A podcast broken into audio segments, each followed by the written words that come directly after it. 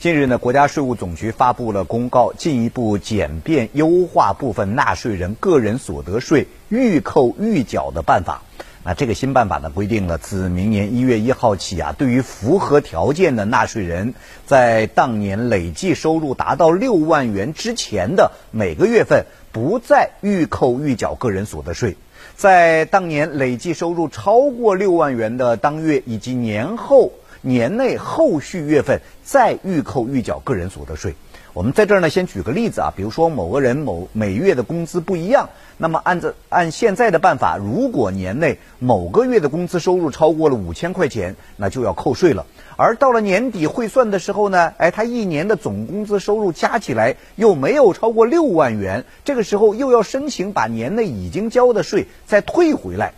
新办法实施以后，也就避免了这种先预缴再退税的麻烦。